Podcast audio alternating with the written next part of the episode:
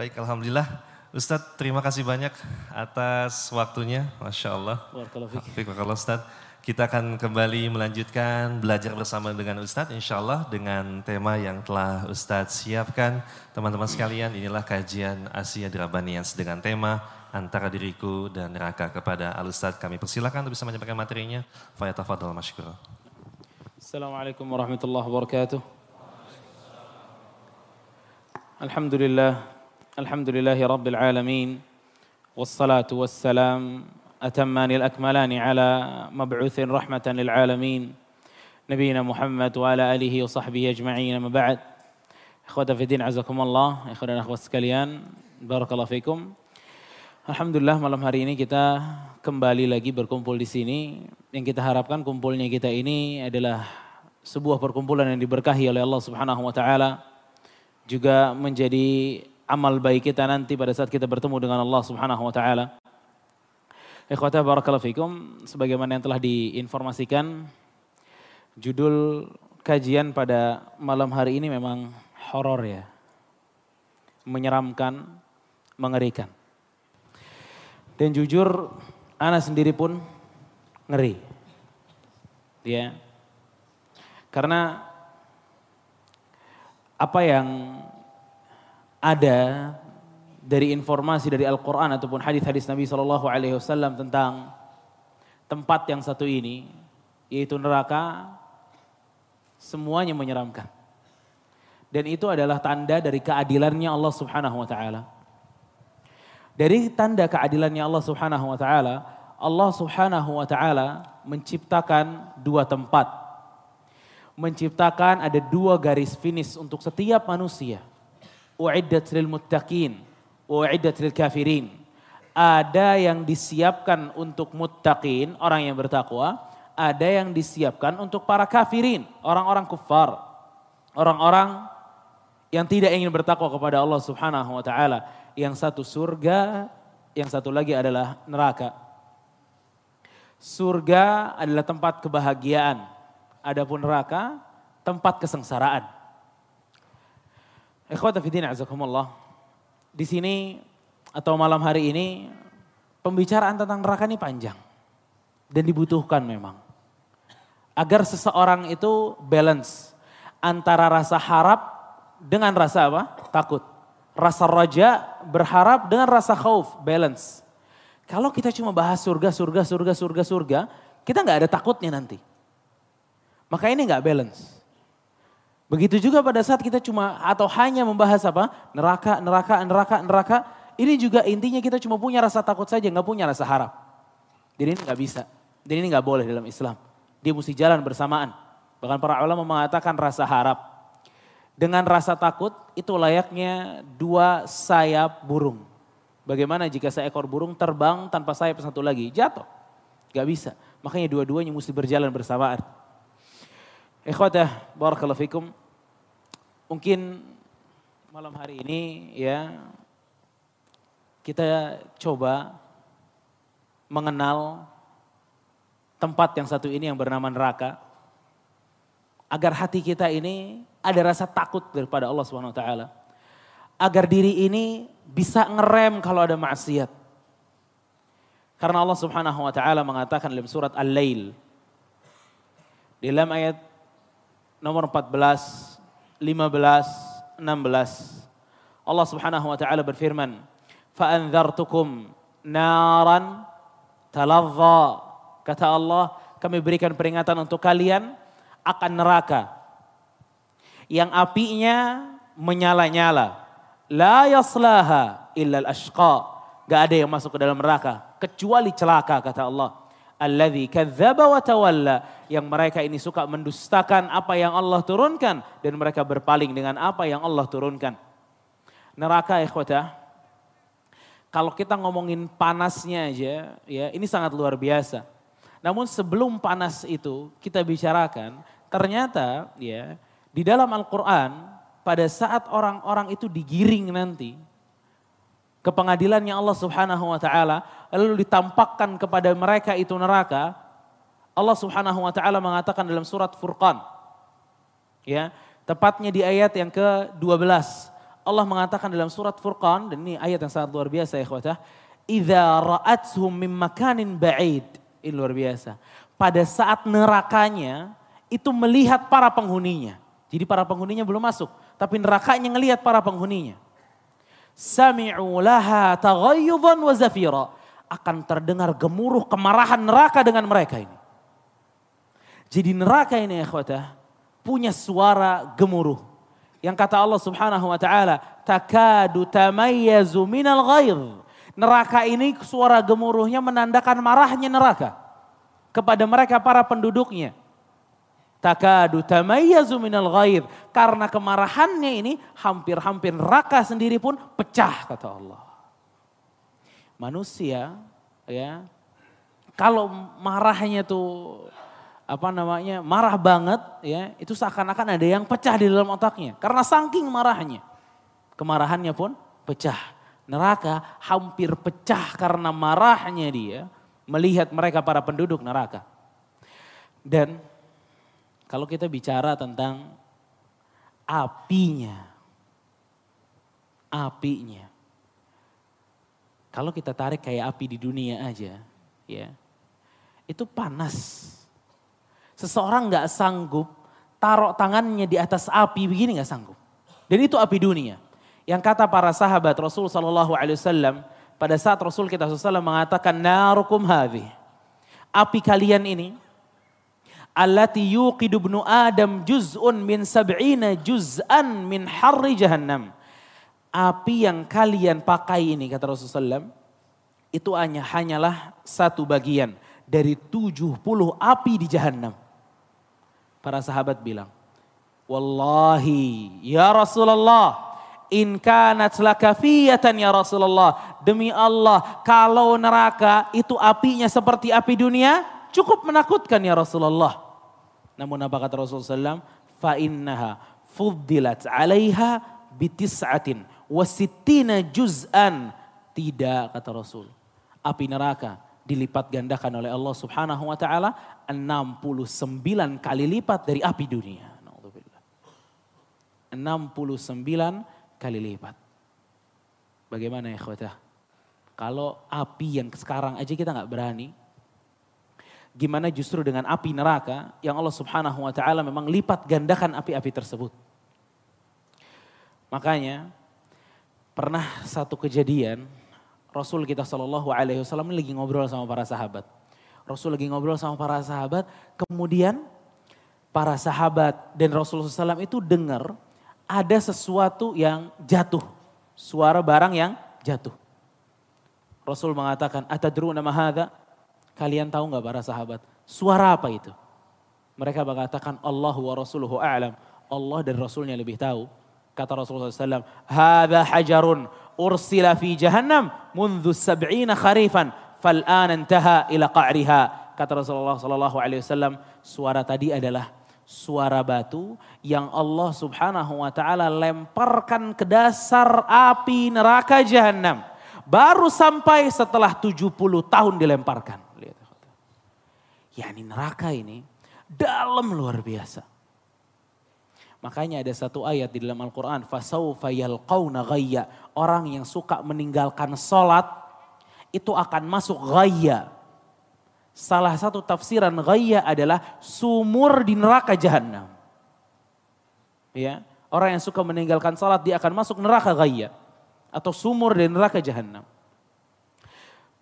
Dan ikhwatah, kalau kita berbicara tentang buruknya ya makanan ahli nar, makanan para penduduk neraka, ya. Kita di sini makan, di surga ada makanan, di neraka juga ada makanan. Makanannya zakum, makanannya dori, duri, ya, makanannya ghislin. Zakum ini ikhwata, sebagaimana yang Allah firmankan dalam surat Ad-Dukhan Ya, mulai dari ayat 43. Inna syajarata zaqqum ta'amul athim kal muhli yaghli fil butun kaghalyil hamim. Kata Allah, sesungguhnya pohon zakum itu adalah makanannya para pendosa nanti di hari kiamat. Kalmuhli yaghli fil butun. Yang kalau dimakan itu seperti mendidih di perutnya. Kaghallil hamim. Mendidihnya sebagaimana air yang mendidih kata Allah. Dan zakum ini ikhwata. Ya, ini adalah sebuah pohon yang di mana itu menjadi makanannya atau hidangannya para, mereka para ahli nar. Yang kata Ibnu Abbas radhiyallahu an, "Lau anna qatratan minaz zaqumi unzilat ila dunya." Kalau kata Ibnu Abbas, zakum ini ya, setetes dari pohon zakum ini turun ke dunia, maka niscaya rusak semua makanan di dunia. Lalu bagaimana dengan manusia yang gak punya makanan kecuali zakum. Bahkan Allah subhanahu wa ta'ala di dalam ayat yang sama atau di dalam surat yang sama, surat Dukhan, Allah mengatakan begitu mereka diberikan zakum, Allah mengatakan, Khuduhu fa'tiluhu ila sawa'il jahim. Kata Allah, seretlah mereka ke tengah neraka jahim. Kata Allah. Thumma subbu fauqa ra'sihi min adzabil hamim. Tuangkan ke atas kepalanya azab dari air atau api-api yang mendidih. Kata Allah. Lihat akhwatah.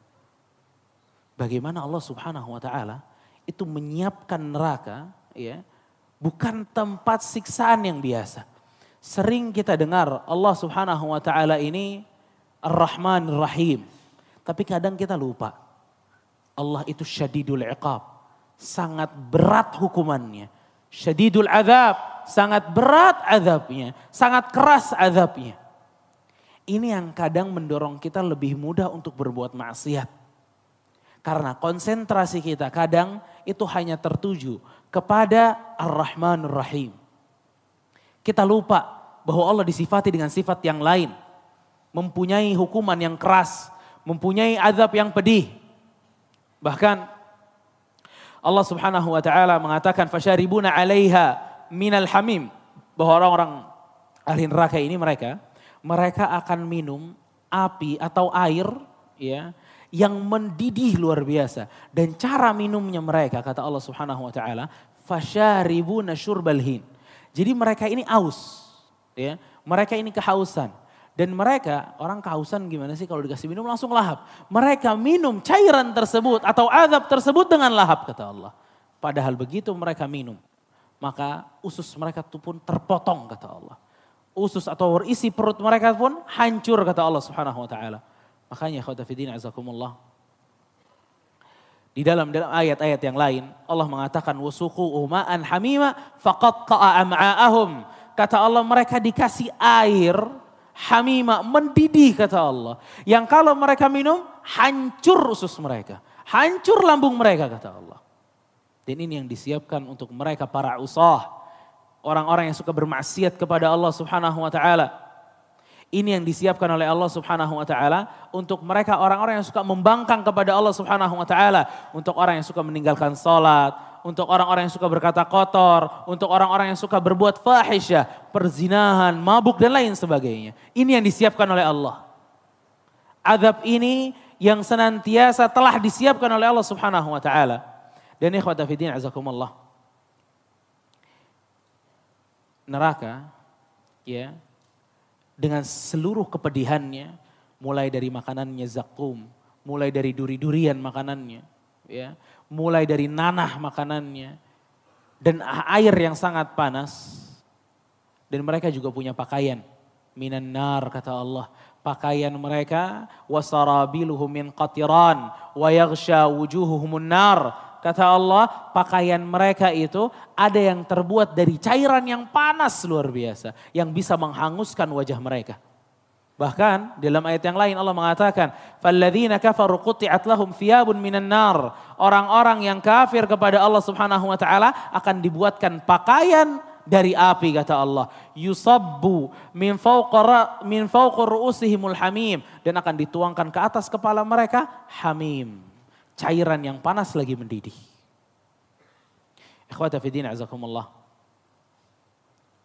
Dalam keadaan seperti itu, mulai dari zakum, pakaian, minuman, dan mereka, satu pun dari mereka nggak ada yang sanggup untuk melawan azabnya Allah subhanahu wa ta'ala. Namun di atas kepedihan tersebut, ikhwatah, di atas kepedihan yang mereka rasakan para ahli nar, semoga kita dibebaskan oleh Allah subhanahu wa ta'ala neraka, Allah mengatakan dalam surat An-Nahl ayat 88.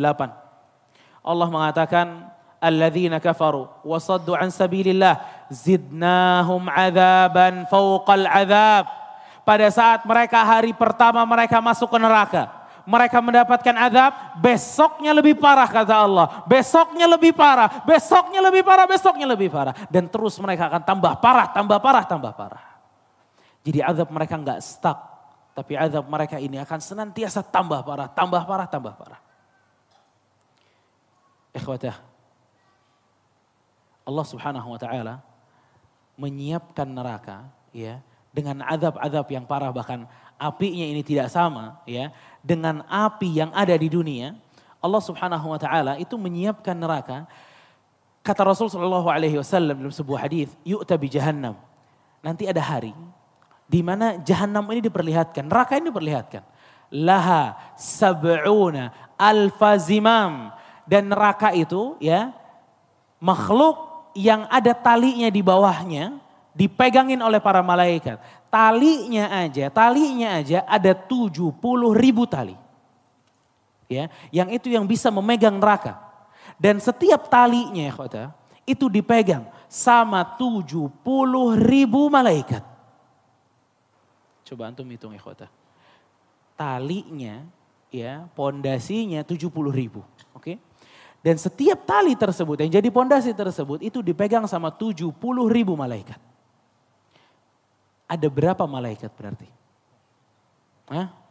70 ribu megang satu tali. Talinya ada 70 ribu. Berapa berarti? Antum stuck gini habis denger neraka nggak? Nggak bisa ngitung? berapa? 4, 4 miliar bukan? 49 juta. 49 juta. Ini jumlah yang luar biasa.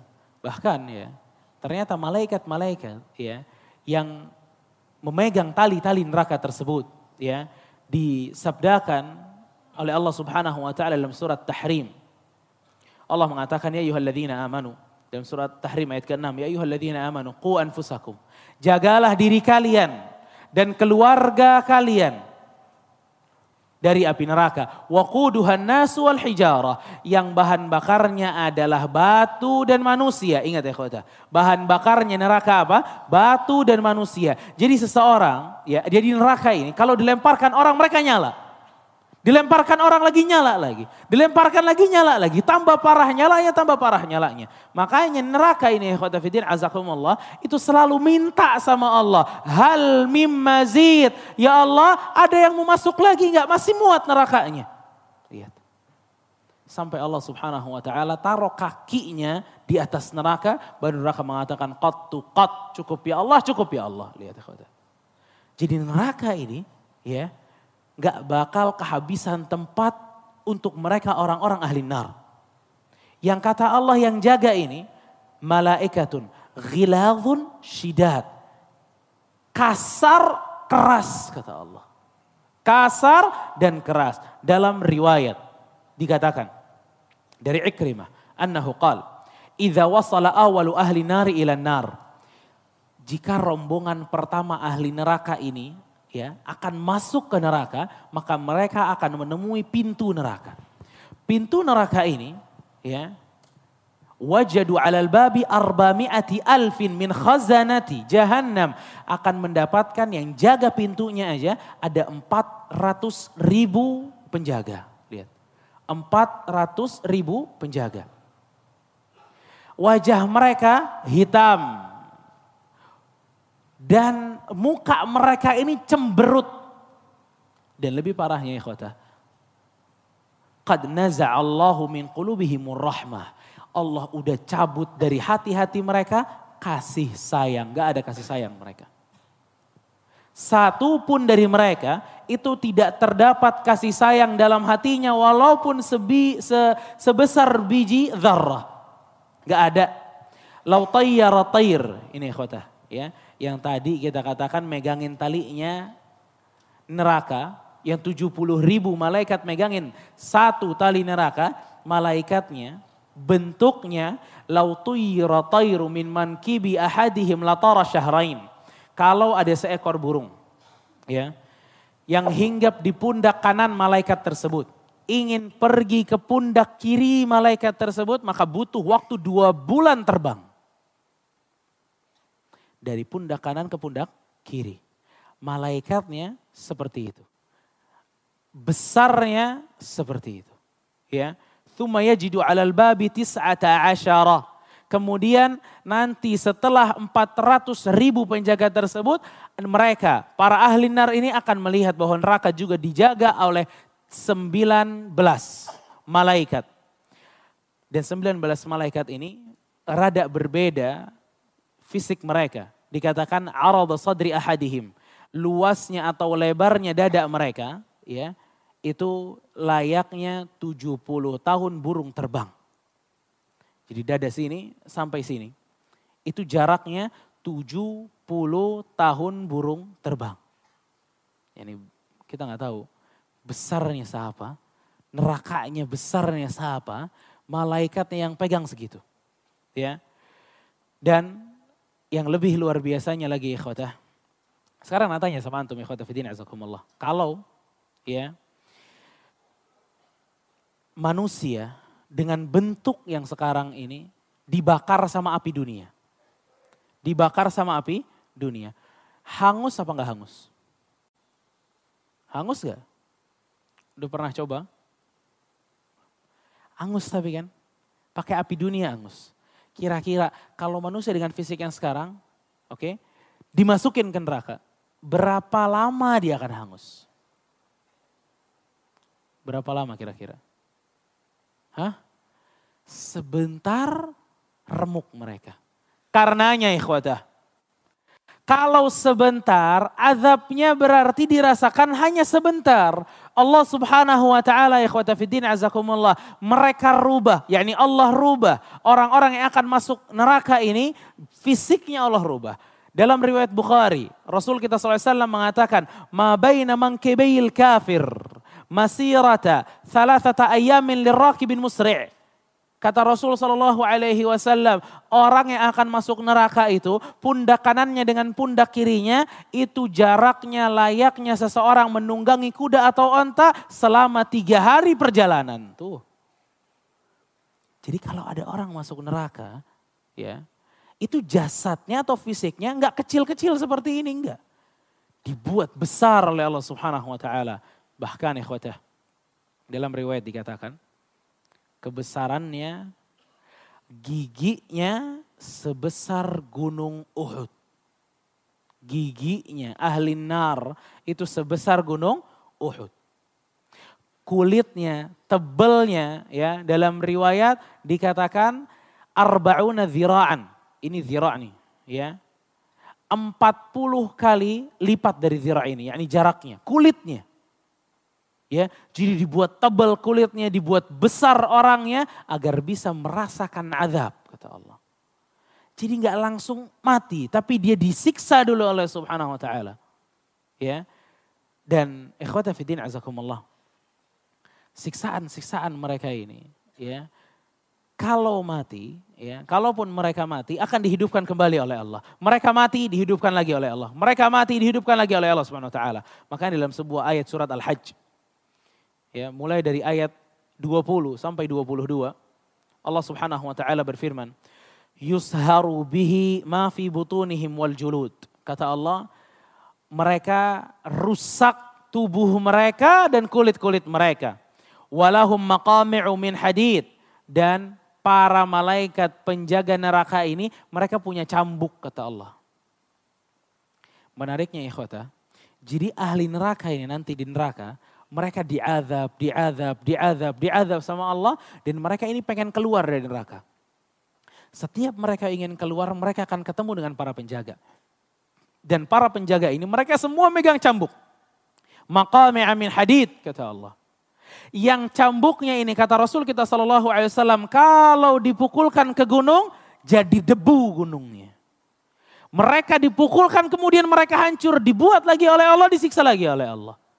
Dan ingat ikhwatah, semua itu zidnahum ditambah lagi, ditambah lagi, ditambah lagi, ditambah lagi. Ikhwata, ini neraka. Yang kalau kita tanya tentang makanannya zakum, yang kalau kita tanya tentang pakaiannya api, yang kalau kita tanya tentang minumannya nanah. Azakumullah. Tempat yang satu ini dijadikan oleh Allah Subhanahu wa taala sebagai ancaman untuk setiap mereka yang tidak menginginkan mengikuti Allah dan Rasulnya. Sebagai ancaman kepada mereka yang tidak menginginkan mengikuti apa kata Allah dan apa kata Rasul. Dan ikhwatah, ada sebuah penyesalan yang disesalkan oleh mereka para ahli nar begitu mereka melihat neraka. Yang kata Allah subhanahu wa ta'ala, Yawma yatadhakkarul insanu ma sa'a. Manusia begitu ngeliat apa yang dia lihat dari neraka ini, mereka ingat tuh apa yang telah mereka lakukan. Dalam ayat yang lain Allah mengatakan apa? Wa anna lahu dzikra. Gak berguna yang mereka ingat. Orang-orang ini nih abis ngeliat neraka ingat bahwa dulu ada waktu untuk sholat tapi gue gak sholat. Dulu ada waktu buat ngaji, tapi gue nggak ngaji. Dulu ada waktu untuk membaca Al-Quran, tapi nggak baca Al-Quran. Dulu ada waktu untuk berbakti kepada kedua orang tua, tapi nggak bakti kepada orang tua. Mereka ingat semuanya kapan? Pada saat neraka. Sudah di hadapan mereka. Namun mereka akhirnya mengatakan, Ya Allah, kami lihat absarna wa sami'na. Kami lihat neraka, kami dengar neraka ya Allah. Farji'na na'mal salihan. Ya Allah kembalikan kami, kami akan berbuat baik. Kembalikan kami, kami akan berbuat baik. Apakah berguna apa yang mereka inginkan? Abadan gak berguna ya khotah. Enggak berguna. Fal yawma nansakum kata Allah. Hari ini kami yang melupakan kalian, kata Allah. Sebagaimana kalian dulu melupakan pertemuan ini, kata Allah. Kalian dikasih tahu hati-hati terhadap zina. Karena akan dihisap di yaumil qiyamah. Kalian melakukan. Kalian dahulu dikasih tahu oleh Allah, oleh para manusia, jangan pernah berbuat riba. Namun kalian makan riba, kalian melupakan Allah, Allah lupakan kalian. Kalian dahulu dikasih tahu jangan meninggalkan salat, namun kalian meninggalkan salat. Fal nansakum kata Allah, hari ini kami lupakan kalian.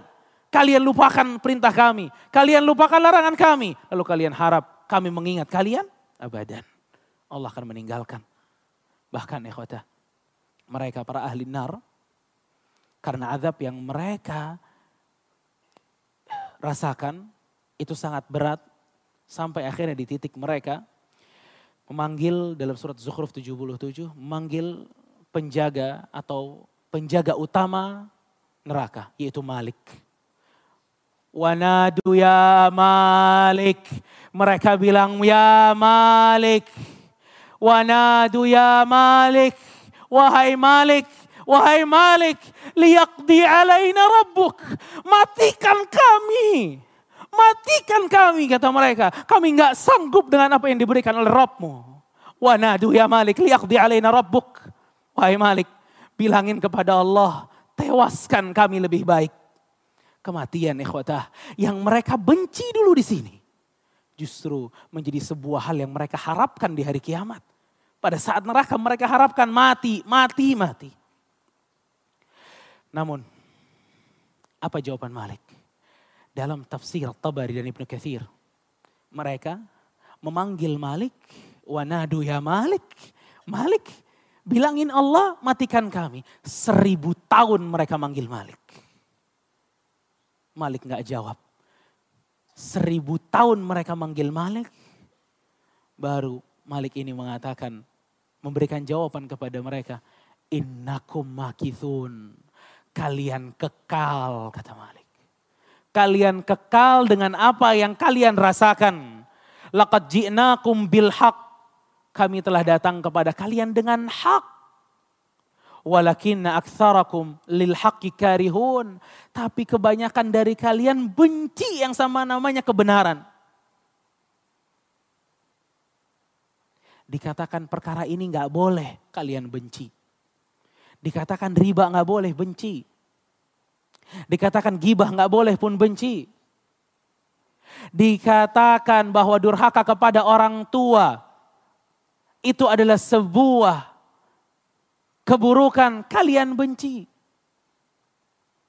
Semua yang hak datang namun kalian benci. Ini akan kalian dapatkan kata Allah. Azakumullah.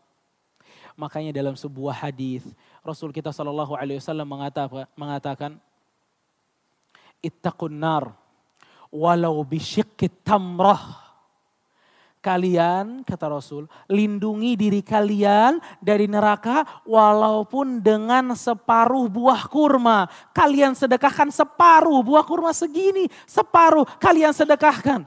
Jadikan ada sesuatu yang menjadikan kalian terhalang dari nerakanya Allah subhanahu wa ta'ala. Neraka ini gak main-main khotah. Gak pernah ada siksaan sebagaimana yang Allah siapkan. Gak pernah ada siksaan sebagaimana yang Allah subhanahu wa ta'ala berikan kepada mereka ahli nar. Makanya ya khotah, Rasul sampai mengatakan, fa'ilam tajid fabi kalimatin tayyibah. Kalau kalian masih gak punya separuh butir kurma, maka sedekah dengan kalimat yang baik tuh. Maksud Rasul SAW, bisanya kalian amal apa? Amalkan. Jadi kalian terhindar dari nerakanya Allah Subhanahu wa taala dan jangan pernah berpikir ya khawatah. Ada orang ya dia berpikir bahwa di neraka untuk beberapa waktu nggak apa-apa. Yang penting di ujung-ujungnya masuk apa? Surga. Mau dapat kayak begitu? Ini orang teriak-teriak, wanadu ya Malik, ya Malik, matiin kita lebih baik. Mau kita mendapatkan hal tersebut? Bahkan Rasul kita Shallallahu Alaihi Wasallam mengatakan, Inna ahwana ahli nar adaban man lahu na'lani wa syirakani minan nar yaghli minhuma dimaghuhu kama yaghli mirjalu ma yara anna ahadan ashaddu minhu adaban wa innahu la ahwanuhum adaba kata Rasul sallallahu alaihi wasallam serendah-rendahnya siksaan orang di neraka. Dia hanya memakai sendal yang dibuat dari api neraka yang dengan sendal tersebut otaknya mendidih. Di riwayat yang lain, orang tersebut hanya lewat di api neraka yang kalau bahasa kita becek aja. Dia lewat di situ, dia masukkan kakinya kepada becekan air atau api tersebut, maka yang mendidih adalah apa? Otaknya. Padahal kita tahu kaki sama kepala ini jarak yang paling jauh dari organ tubuh kita. Kalau yang injak api itu kaki, tapi yang mendidih kepala, apa kabar dengan lututnya, dengan pahanya, dengan perutnya? Dan itu serendah-rendahnya azab. Bahkan orang ini, kata Rasulullah SAW, dia merasa orang yang paling berat azabnya. Na'udzubillah sebuah hadis dari Rasul kita Shallallahu Alaihi Wasallam di mana Rasul kita Shallallahu Alaihi Wasallam itu mengatakan yu'ta bi an'ami ahli dunya min ahli nar yaumal qiyamah. Dan ini berbahayanya ikhwata fidyan azakumullah kalau kita terlena dengan dunia. Karena ada satu hadis yang menceritakan tentang ahli dunia dan dia juga ahli nar. Kata Rasul SAW, didatangkan ahli dunia yang banyak nikmatnya di dunia. Mau apa tinggal bilang datang. Mobil banyak, rumah banyak, bahagia di dunianya. Didatangkan di, di api neraka. Dimasukkan sebentar saja. Bahasa hadisnya, fayus bagu finari sabgatan. Sabgatan dicelup, kemudian keluar. Ikhwata, celup ini nggak sampai berapa detik. Dicelup, keluar. Kemudian ditanya, ya benar Adam, wahai manusia orang ini adalah orang yang paling mendapatkan nikmat yang banyak di dunia. Hal ra'aita khairan qat? Apakah pernah dapat kebaikan? Pernah dapat kenikmatan? Kata orang ini, la wallahi ya Rab, nggak pernah saya dapat kenikmatan. Satu celupan di neraka melupakan puluhan tahun kenikmatan di dunia. Tuh lihat. Gimana rusaknya seseorang pada saat Allah Subhanahu wa taala memilihkan neraka untuk tempatnya dia naudzubillah. Makanya ikhwatah, hadis Rasul sallallahu alaihi wasallam yang mengajarkan kepada kita ittaqun nar walau bisyikki tamrah itu luar biasa. Bikin diri ini ada perlindungan dengan apa pun amalannya. Para ulama memberikan faedah dalam hadis ini ikhwatah. Kalau syikki tamrah ini kurma. Terus separuhnya doang Kecil apa besar? Kecil. Yakni yang pertama, jangan pernah menganggap remeh amal baik yang walaupun kelihatannya apa? Kecil. Wala tahkiranna minal ma'rufi syai'an. Jangan pernah kalian meremehkan satu kebaikan walaupun kecil. Walau antalqa akhika biwajhin talik. Walaupun hanya bertemu dengan saudaramu dalam keadaan wajah yang tersenyum. Wallahi ikhwatah, kita nggak tahu ya. Apa amalan yang akhirnya menjadikan Allah memberikan rahmat kepada kita, bikin kita masuk surga. Kita nggak tahu, bisa aja senyum kita. Kita nggak tahu, bahkan mungkin hanya satu WhatsApp kita pada saat kita lagi ingin menegur orang silaturahmi sama dia. Ini bisa menjadikan semuanya amal yang bisa mendekatkan kita kepada surganya Allah Subhanahu wa taala. Di dalam hadis yang sama, kita juga bisa belajar jangan pernah meremehkan dosa kecil.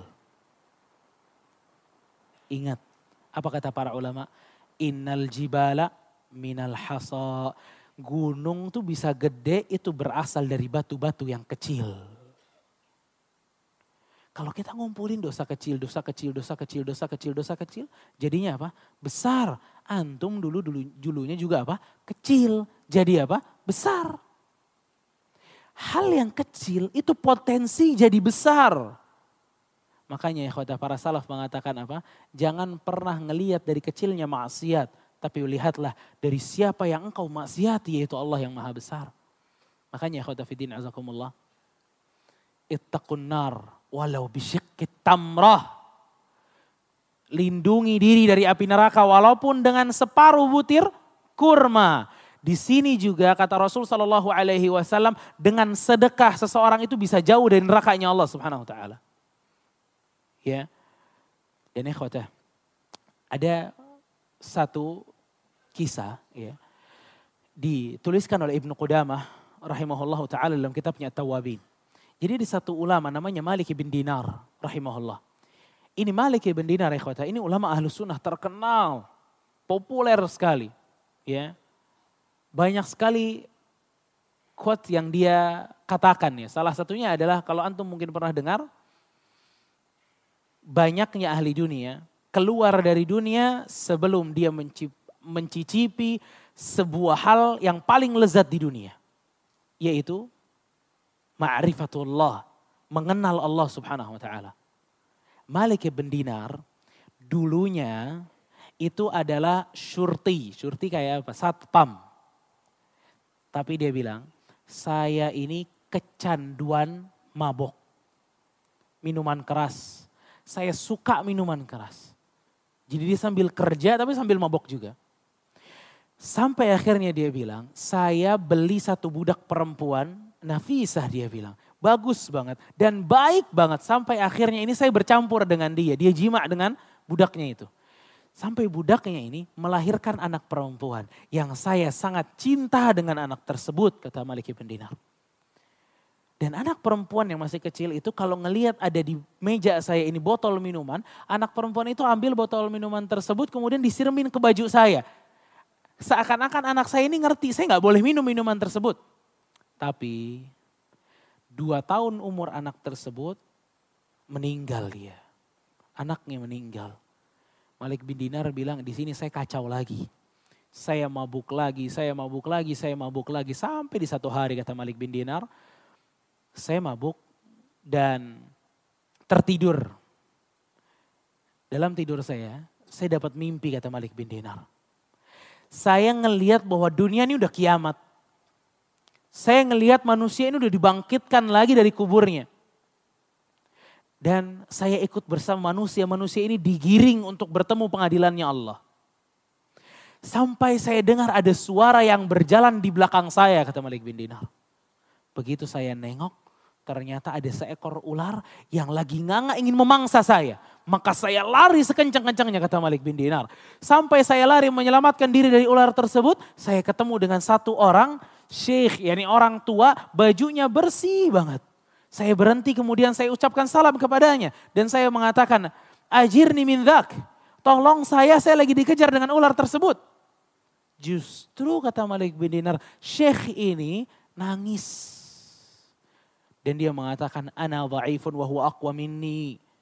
Wahai Malik, saya lemah. Ular itu lebih kuat daripada saya. Mendingan kamu lari yang lebih kencang. Saya lari kata Malik. Saya lari, saya lari sampai saya mendapatkan ada satu tanjakan dan akhirnya saya nanjak. Begitu saya nanjak ternyata hampir-hampir saya masuk kepada suatu lubang dan itu adalah nerakanya Allah di dalam mimpinya. Dan saya begitu melihat nerakanya Allah subhanahu wa ta'ala hampir-hampir saya melupakan ular tersebut. Karena seremnya nerakanya itu. Padahal itu mimpinya dia. Sampai ada suara yang mengatakan, Antalasta min ahliha, engkau bukanlah penduduk neraka ini. Kemudian aku pun turun. Aku pun turun, kemudian aku lari kembali dan bertemu lagi dengan syekh yang sama. Dan aku katakan, wahai syekh, kenapa kamu gak bisa nolong saya? Saya masih dikejar dengan ular tersebut. Syekhnya kembali menangis dan mengatakan, lihatlah ada gunung di sebelah sana. Pergilah di sana karena gunung tersebut adalah gunung isinya adalah titipan-titipan manusia. Lihatlah di sana, semoga engkau mempunyai titipan. Malik bin Dinar datang ke sana. Kemudian orang-orang yang di atas gunung ini mengatakan, apakah ada titipan buat dia? Kemudian dibukalah hordengnya atau sitarnya itu dan diperlihatkan ya di balik sitar tersebut ternyata banyak anak-anak kecil banyak anak-anak kecil dan dia memandang anak-anak kecil tersebut. Kemudian disingkirkan, disingkirkan sampai kata Malik bin Dinar saya melihat putri saya.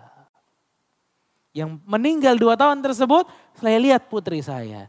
Dan putri saya pun menangis ngelihat saya. Dan saya pun menangis melihat dia.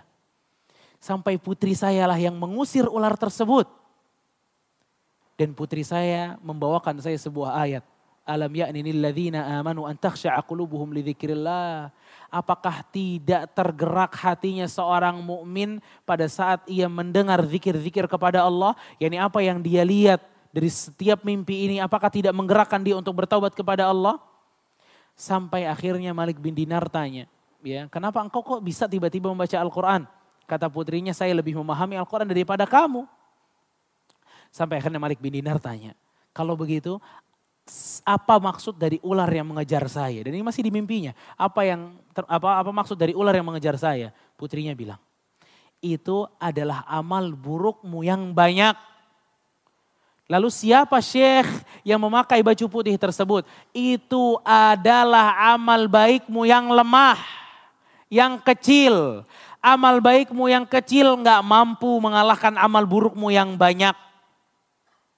Dari situ kata Malik bin Dinar, saya bangun dan saya rusak seluruh minuman keras saya dan saya bertobat kepada Allah Subhanahu wa taala. lihat. Bagaimana jalan hidayah. Allah sampai memperlihatkan di dalam mimpinya ya beberapa klip tentang neraka yang itu menjadikan dia bertobat kepada Allah Subhanahu wa taala bahkan sampai namanya harum di zaman kita.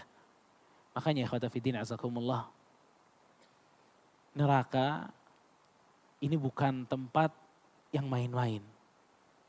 Neraka itu hak sebagaimana pembahasan kita di pertemuan terakhir. Siapa yang bersaksi bi annal jannata haqqun wa narun haq. Siapa yang bersaksi bahwa surga itu benar dan neraka itu benar, adkhalahu Allahul jannata ala makana minal amal. Maka Allah Subhanahu wa taala akan memasukkannya ke surga sesuai dengan kadar amalannya. Makanya ikhwatah, saya ulang kembali hadis yang sangat luar biasa tadi. Ittaqun nar walau bisyiqqit tamrah.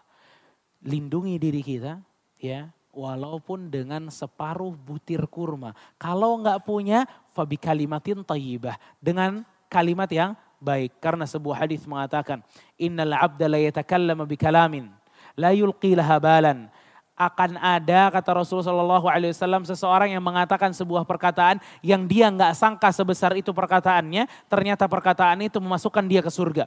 Dan akan ada orang yang mengatakan sebuah perkataan yang dia nggak sangka perkataan itu seburuk itu, yang akhirnya menjadikan dia dilempar ke nerakanya Allah Subhanahu Wa Taala. Makanya ikhwata fidin azakumullah, jaga diri kita dari api nerakanya Allah Subhanahu wa taala. Ya. Sebagai penutupnya hadis Rasul sallallahu alaihi wasallam yang sangat indah yang bisa menjadikan kita ini punya harapan ya kepada Allah Subhanahu wa taala. Rasul sallallahu alaihi wasallam mengatakan, ya, siapa yang berlindung kepada Allah dari api neraka tiga kali, ajarahullah maka Allah Subhanahu wa taala akan berikan perlindungan untuk dirinya dari nerakanya Allah Subhanahu wa taala. Allahumma ajirna minan nar. Allahumma ajirna minan nar. Allahumma ajirna minan nar. Wa sallallahu ala nabiyina Muhammad wa ala alihi wa sahbihi ajma'in.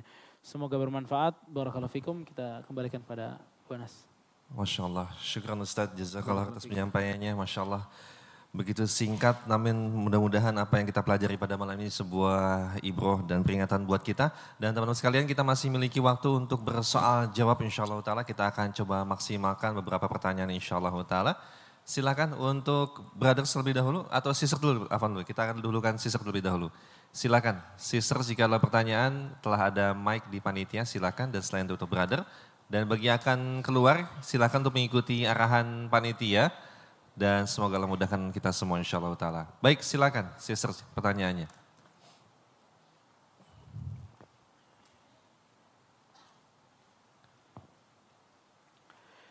Baik, sudah ada? Oke, kalau gitu kita dahulukan brothers dulu. Ada brothers? Baik, antum mic-nya boleh dibantu. Baik, silakan ke depan. Berdiri.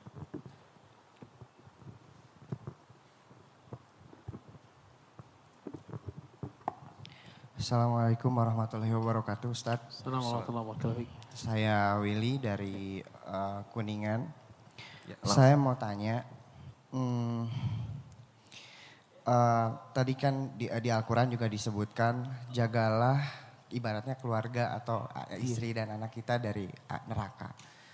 Nah masalah menjaga ini kan apalagi ke anak kita kan harus mendidik anak menjadi lebih baik gitu ya. Kadang kan kalau misal saya gitu punya anak masih kecil umur lima tahun kalau jelasin kamu harus sholat kalau nggak sholat nanti masuk neraka.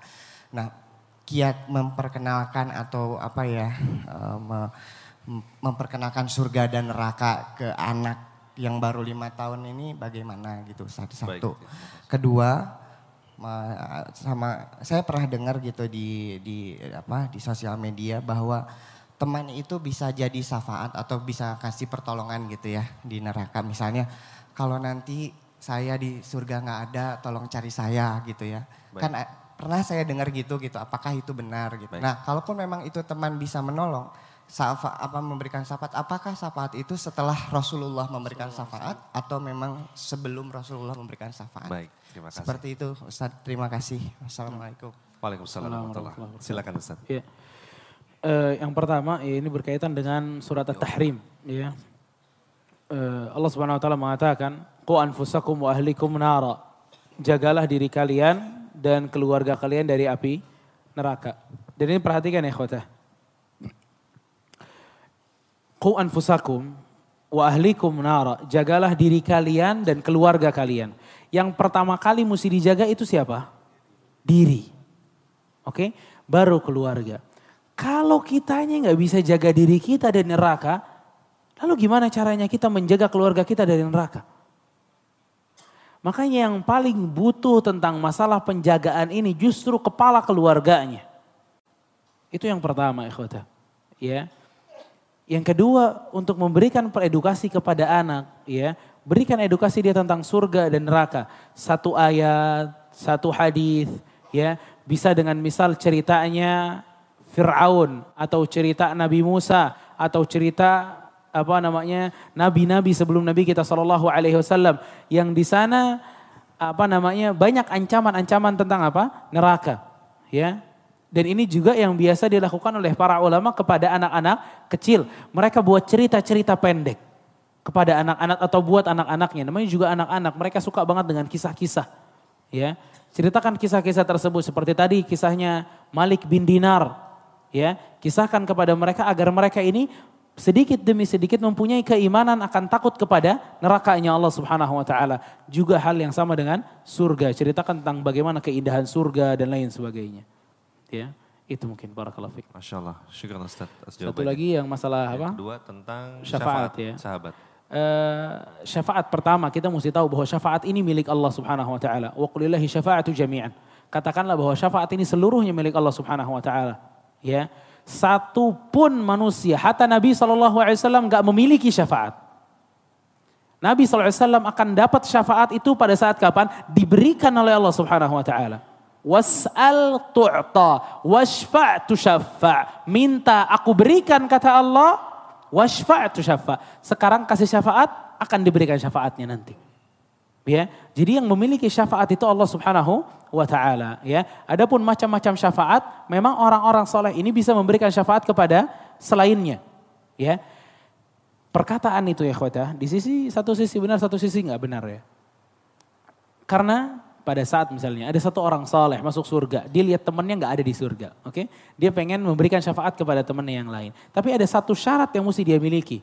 Pertama, orang soleh tersebut memang diberikan izin oleh Allah bisa memberikan syafaat. Itu yang pertama.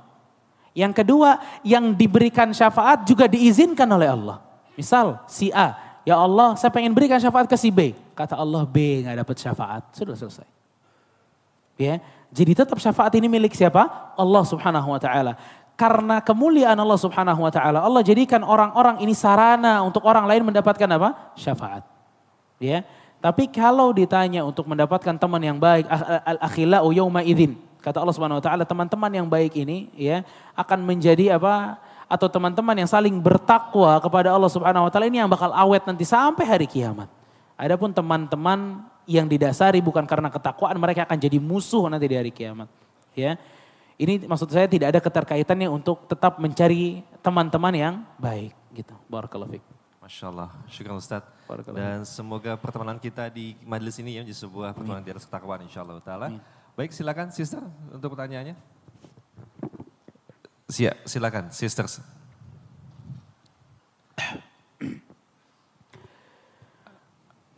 Sudah ada? Sudah siap?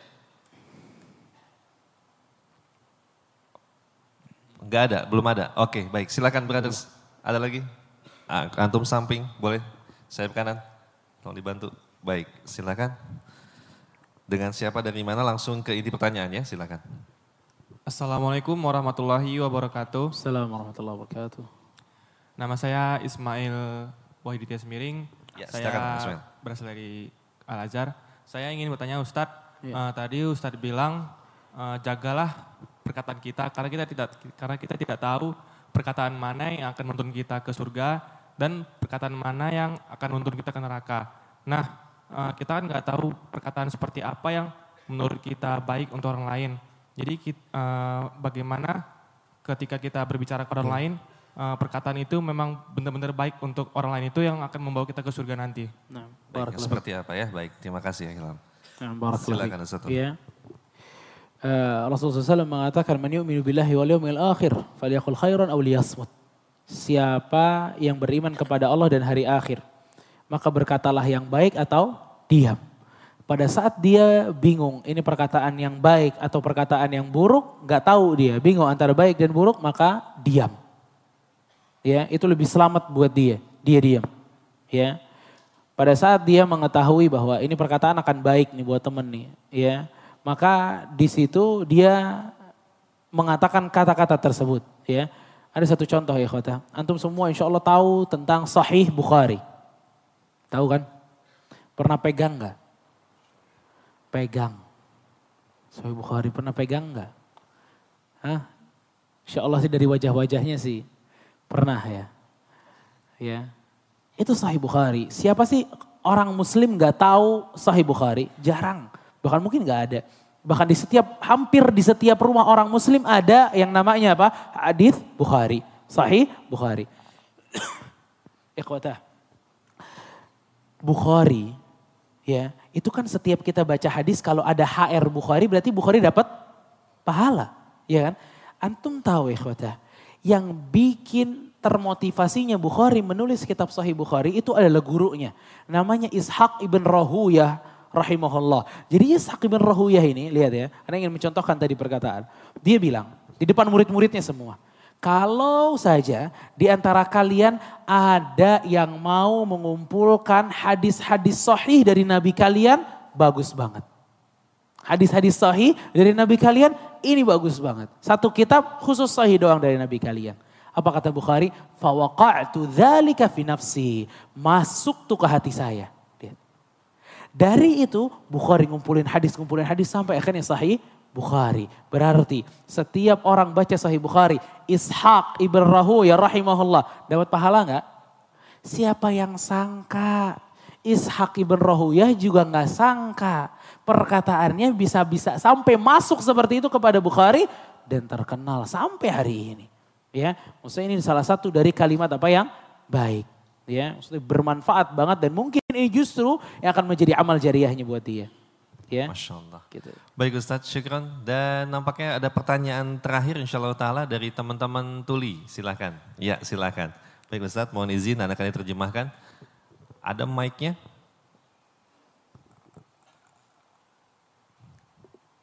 Ya baik kita oper Ustadz.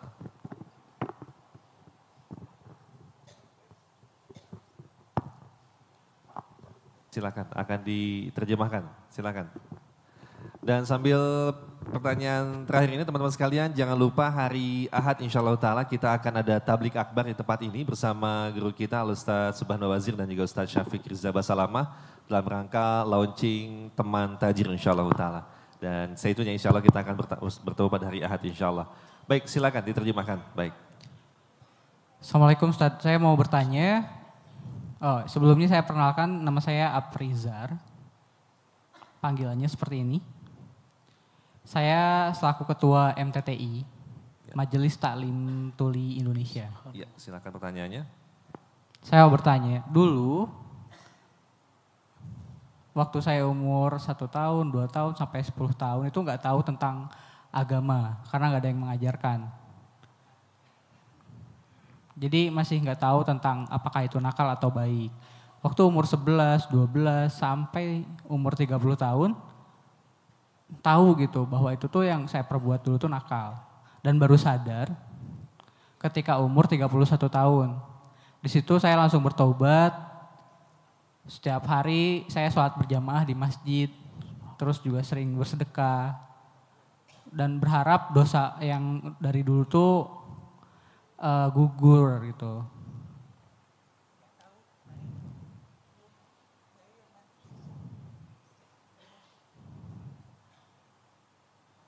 Nah, apakah dosa-dosa yang lalu itu Allah uh, Baik. maafkan dan saya bisa masuk surga kelak gitu? Baik. Seperti itu Ustaz pertanyaan. Baik, terima kasih. Akan coba saja jawab ya, silakan Ustaz. Jadi sebelum meninggal saya semangat gitu untuk uh, terus beribadah dan terus bersedekah agar bisa selamat ah, dan bisa masuk surga. Amin insya Allah. Baik silakan Ustaz. Masya Allah. Uh, sebuah ayat dalam Al-Quran Allah mengenalkan dirinya dengan sebuah perkataan yang indah luar biasa. Inna Allah yaghfiru dhunuba jami'a. Allah bakal ampunin semua dosa kata Allah. Seluruh dosa kata Allah itu bakal diampunin semuanya pada saat dia bertobat kepada Allah Subhanahu wa taala. Makanya Rasulullah SAW mengatakan mengatakan at-taubah yajubu ma qablah. Taubat itu menghapuskan dosa-dosa yang lalu. Semua dosanya hilang. Dia taubat kepada Allah. Semua dosanya hilang. Seseorang bermaksiat selama 60 tahun di tahun atau di umur dia yang 61 tahun, satu tahunnya dia bertaubat. Bahkan sebelum itu pun, yakni mungkin dua hari atau sehari atau 10 menit atau lima menit sebelum dia wafat, dia bertaubat kepada Allah, Allah ampunin dosanya. Allah ampunkan dosanya. Bisa sampai sangat bersih Allah ampunkan dosanya. Inna Allah yaghfiru jami'a. Allah ampunin semua dosa. Ya, namun bukan perkataan ini maksudnya adalah kita nunda-nunda taubat sampai dekat ajal kita. Karena wallahi ikhwatah gak ada yang jamin. Gak ada yang jamin. Pertama gak ada yang pernah jamin kita dikasih taufik gak sama Allah untuk bisa bertobat. Gak tahu kita. Yang kedua yang pasti dosa kita dicatat, taubat kita tanda tanya, diterima apa enggak diterima, tergantung dengan syarat-syarat yang mesti kita lakukan. Yang ketiga, pada saat kita bermaksiat, siapa yang jamin kita masih punya waktu untuk bertobat kepada Allah? Bukankah Allah bisa mematikan kita pada saat kita sedang maksiat? Nauzubillah. Ya, intinya perkataan yang tadi ini bukan menjadikan kita menunda-nunda apa? Taubat. Tapi jika orang telah bertaubat maka Allah akan ampunkan dosa-dosanya. Barakallahu fikum. Masya Allah, syukur Ustaz. Jazakallah atas penyampaiannya dan waktu semoga Allah mudahkan kita kembali berjumpa. Amin. Di akan datang insya Allah Ta'ala. Demikian brother sisa sekalian pertemuan kita pada malam ini dan semoga Allah berikan kepada kita taufik untuk bisa mengamalkan insya Allah Ta'ala. Dan hati-hati di jalan. Semoga Allah mudahkan kita bertemu kembali di pertemuan yang akan datang insya Allah ta'ala. Kita akan tutup majlis kita dengan membaca doa kafatul majlis. Subhanakallahumma bihamdika asyhadu an la ilaha illa anta astaghfiruka wa atubu ilaik. Wassallallahu. Wassalamualaikum warahmatullahi wabarakatuh.